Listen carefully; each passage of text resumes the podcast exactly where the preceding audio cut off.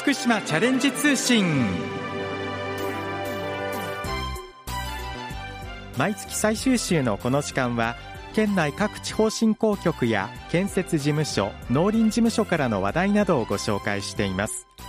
今月は福島県総総地方振興局からの情報です。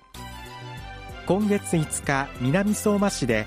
プロのジャズミュージシャンから直接指導してもらえるジャズワークショップが開催されました。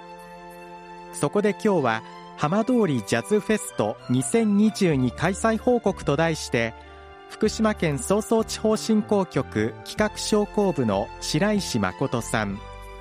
株式会社広野町振興公社の雪森千尋さんにお話を伺いながら当日のイベントの模様をお届けします。えーと、今日のワークショップというのは、えー、どんな感じで、えーと、ジャズの譜面っていうのが、えー、ジャズを演奏してたりするのかっていうのを、えー、各楽器に分かれて皆さんでちょっとずつ知っていただいて、えー、それを最後ここのステージで合奏しようかなと思いますので2時間、えー、ぐらい頑張ってみましょう。ちょっと今すごいなんかタタタタタタタタタタすごい関連をすごい守ってる感じがするのでなるべくこうベダーってこうベターっていう感じでわ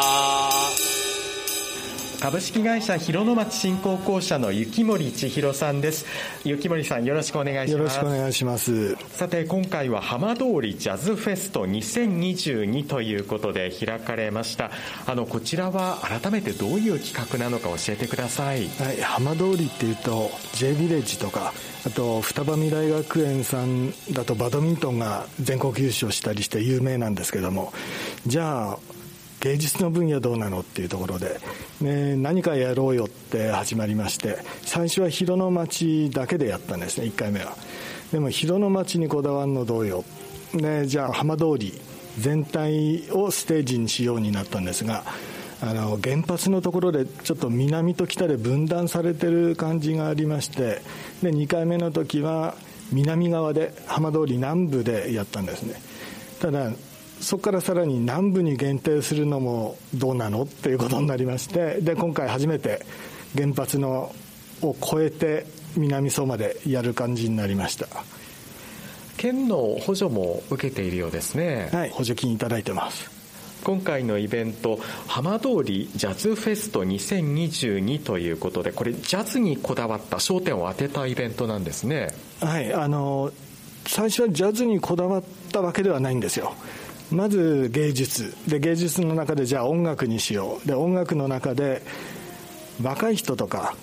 が馴染みのないものにしようと。あの普段から例えばポップスとかロックとかヒップホップなんかは聞いてますよね。でそれだとちょっと面白みがないというか新しみがないんで浜通りに新しい風をっていうのがキャッチコピーでありますね我々の。でジャズだとおしゃれですし大人の方にもジャズのライブに来て聴いていただいて。で若い方たちにはジャズの演奏の仕方を覚えていただくと。でジャズがいいかなということでジャズになりました。今回のイベントではワークショップということであの高校生たちもそれぞれ分かれていろいろ学んでいるようですが。はい基本的にはパートごととかあるいは金管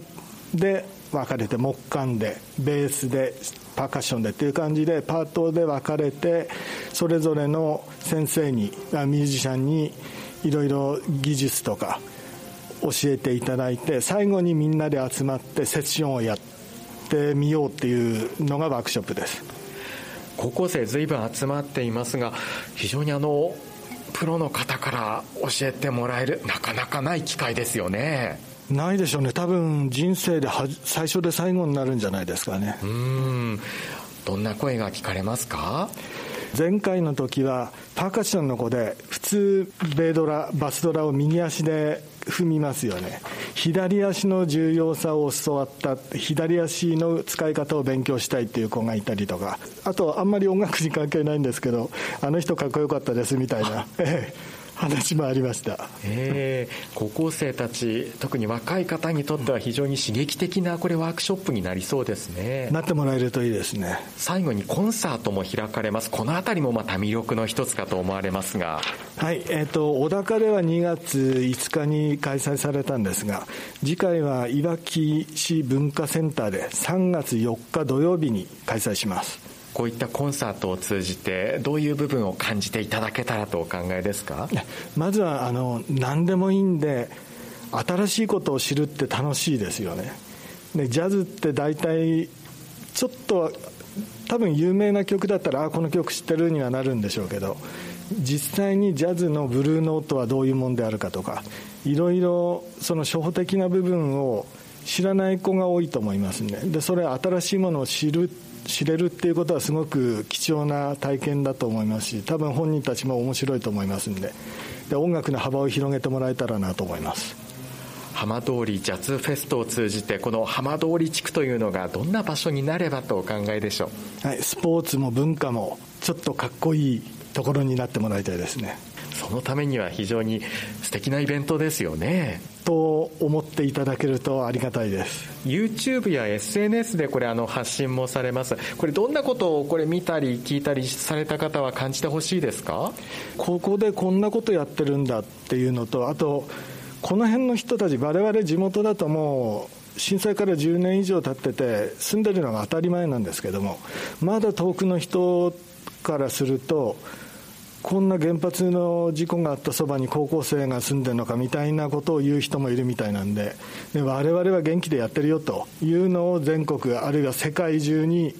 元気でやってますっていうのを知らせたいです。おしまいにこの浜通りジャズフェスト今後どうでしょう？どのような形でまた来年も再来年もと膨らませていけたらとお考えですか？えっと今はライブ会場に生徒さんたちに来ていただいてワークショップやってるんですが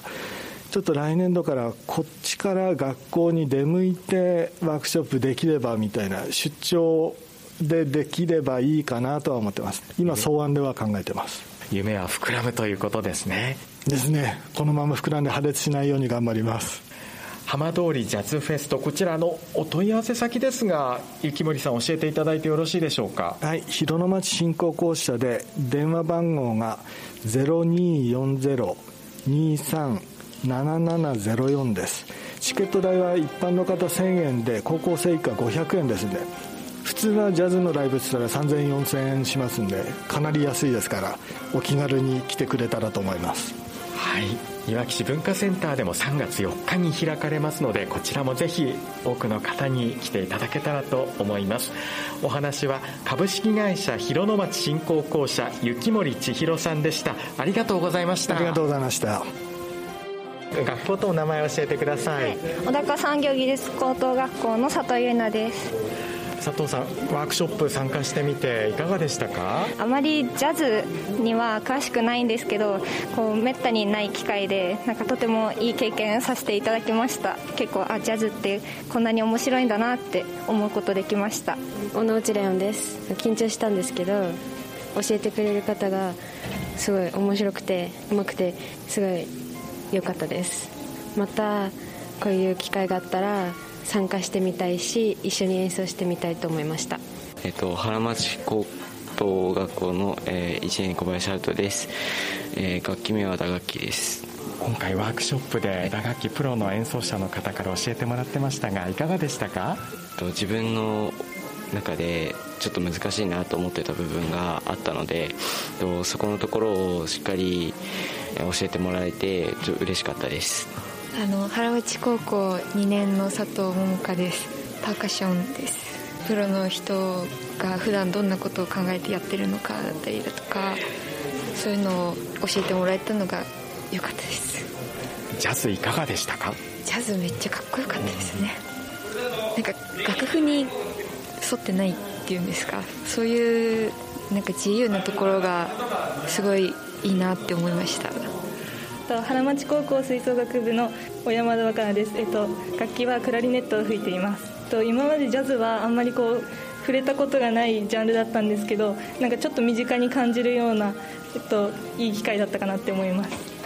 えー、今回この浜通りジャズフェスの実行バンドのスペシャルバンドで、えー、来させていただきましたリーダーの小山と申します、えー、今回のワークショップはドラムで、えーと、ライブの方はパーカッションをやっております。小山さん今回ワークショップで高校生お二人に教えていましたけどいかがでしたか？なんかすごくあの飲み込みが早い2人ででかつこうなんかいろんなことに対してこう難しいと思ってるけどちゃんと挑戦してる感じの姿をあの見見て取れてすごくあのいい時間になったと思います、はい、ちょっと高校生からもいろいろと教えてほしい技術などもありましたが小山さんどんなことを伝授したんでしょう？よく聞かれるところをまあちょっと僕なりな感じであのそこはちょっとね秘密な感じで教えさせていただきました。はい。ありがとうございました、はい、ありがとうございました続いて福島県総総地方振興局企画商工部の白石誠さんです。白石さんよろしくお願いします。よろしくお願いします。今回のイベントはサポート事業を活用してということですが改めてどういった形なんでしょうか？はい。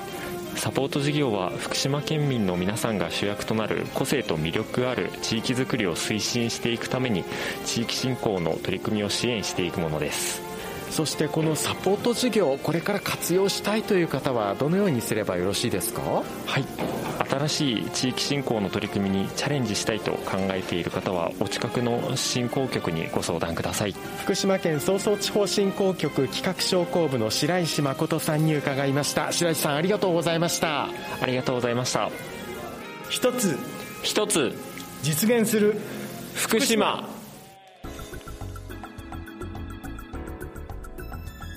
ここでいわき地方振興局から遠野のかけら展開催のお知らせです。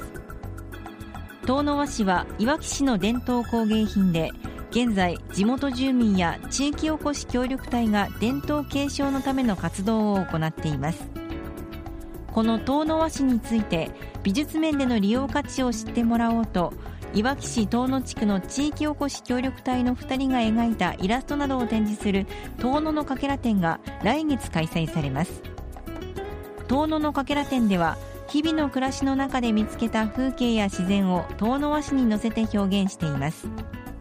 また当日は遠野和紙のハガキやイラストなども販売します。開催場所はいわき市にある遠野生活アートギャラリー。開催は来月3月18日土曜日と19日日曜日の2日間で午前10時から午後4時までです。観覧料は無料です。なお最終入場は午後3時半までとなります。詳しいお問い合わせはいわき市遠野支所。電話0246-89-2111までお願いします。いわき地方振興局から遠野のかけら展開催のお知らせでした。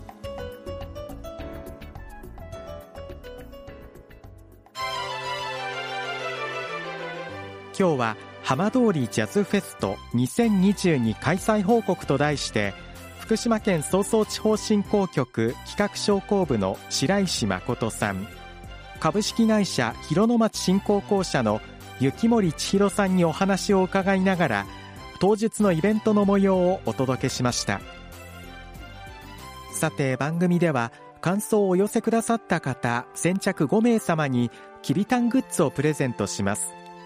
ご希望の方ははがきまたはファックスでご応募ください。宛先です。はがきは郵便番号960-8655福島市ラジオ福島。ファックスは024-535-3451まで。福島チャレンジ通信の係までお寄せください。皆さんからたくさんのご応募をお待ちしております。福島チャレンジ通信この番組は福島県がお送りしました。